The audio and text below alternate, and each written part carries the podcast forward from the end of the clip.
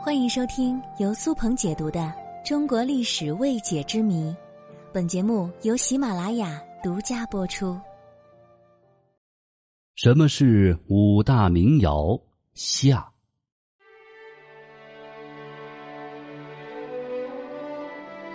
这一集我们来说第三大名窑——定窑。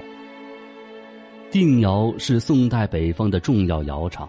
始于晚唐至五代时期，盛于北宋，衰于元朝。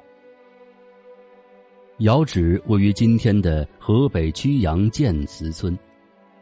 定窑以白瓷闻名于世，釉色白中泛黄，显示出象牙白的质感。熟悉瓷器的朋友一定了解，唐与宋的白瓷是有一个明显的区别的，那就是唐代白瓷白中泛青。宋代白瓷则白中发黄。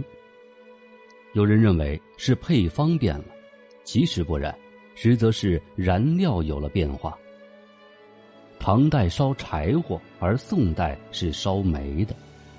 烧煤过程当中，火源会形成氧化，烧成后釉色就出现了偏黄。不管是泛青还是偏黄，定窑基本定调都是白色。值得一提的是，定窑为了适应大量生产的需要，采用了复烧的工艺。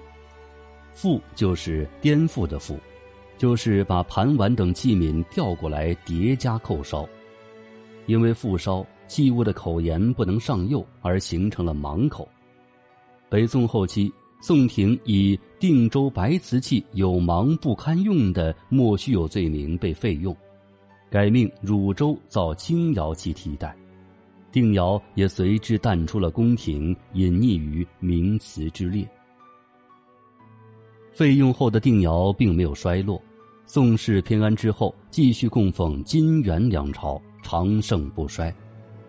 这也是为什么定窑的烧造年代和地点非常清晰的一个关键原因。第四，汝窑。汝窑是宋代传世品当中最少的瓷窑，始于宋初，盛于北宋晚期，衰于南宋。作为五大名窑之一，烧造时间极短，大约只有北宋哲宗元佑元年到宋徽宗崇宁五年二十年左右。有人曾做了统计。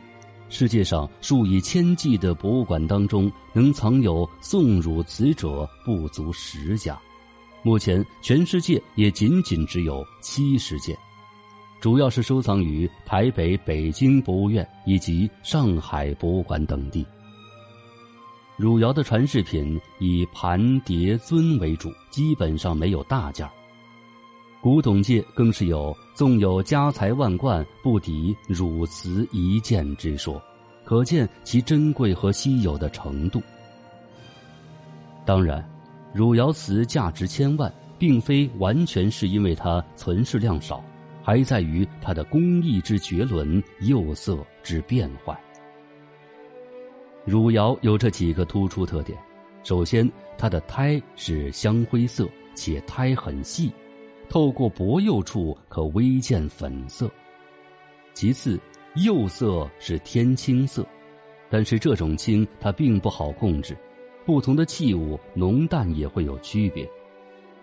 所谓淡者如碧空万里，谓之天青；深者似雨过天晴云破处，谓之天蓝。天青色犹如湖水反衬的蓝色天空，俗称鸭蛋青，蓝而不艳，灰而不暗，青而不翠。给人以玉石之感。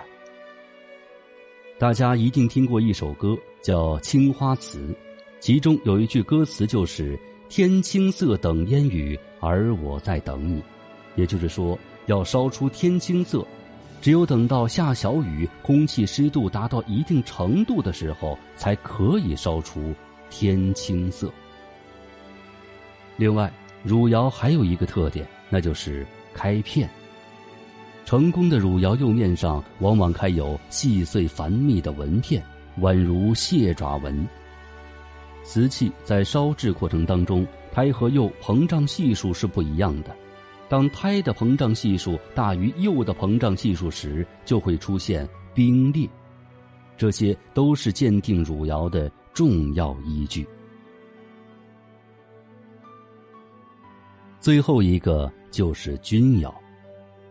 钧窑始烧于北宋末年，窑址位于今天河南禹州北关的钧台与八卦洞附近，因为它靠近钧台而得名。窑变无疑是钧窑的奇绝之处。钧窑窑变主要有两个色调，一是色调偏红，另一种是偏蓝。红的很容易一致，而蓝的则深浅不一，浅的浅到天青色，甚至月白色。所谓一窑一乾坤，一窑一世界，不可控，正是它的迷人之处。靠天吃饭，这种不确定性。也就成就了钧窑的特殊之美。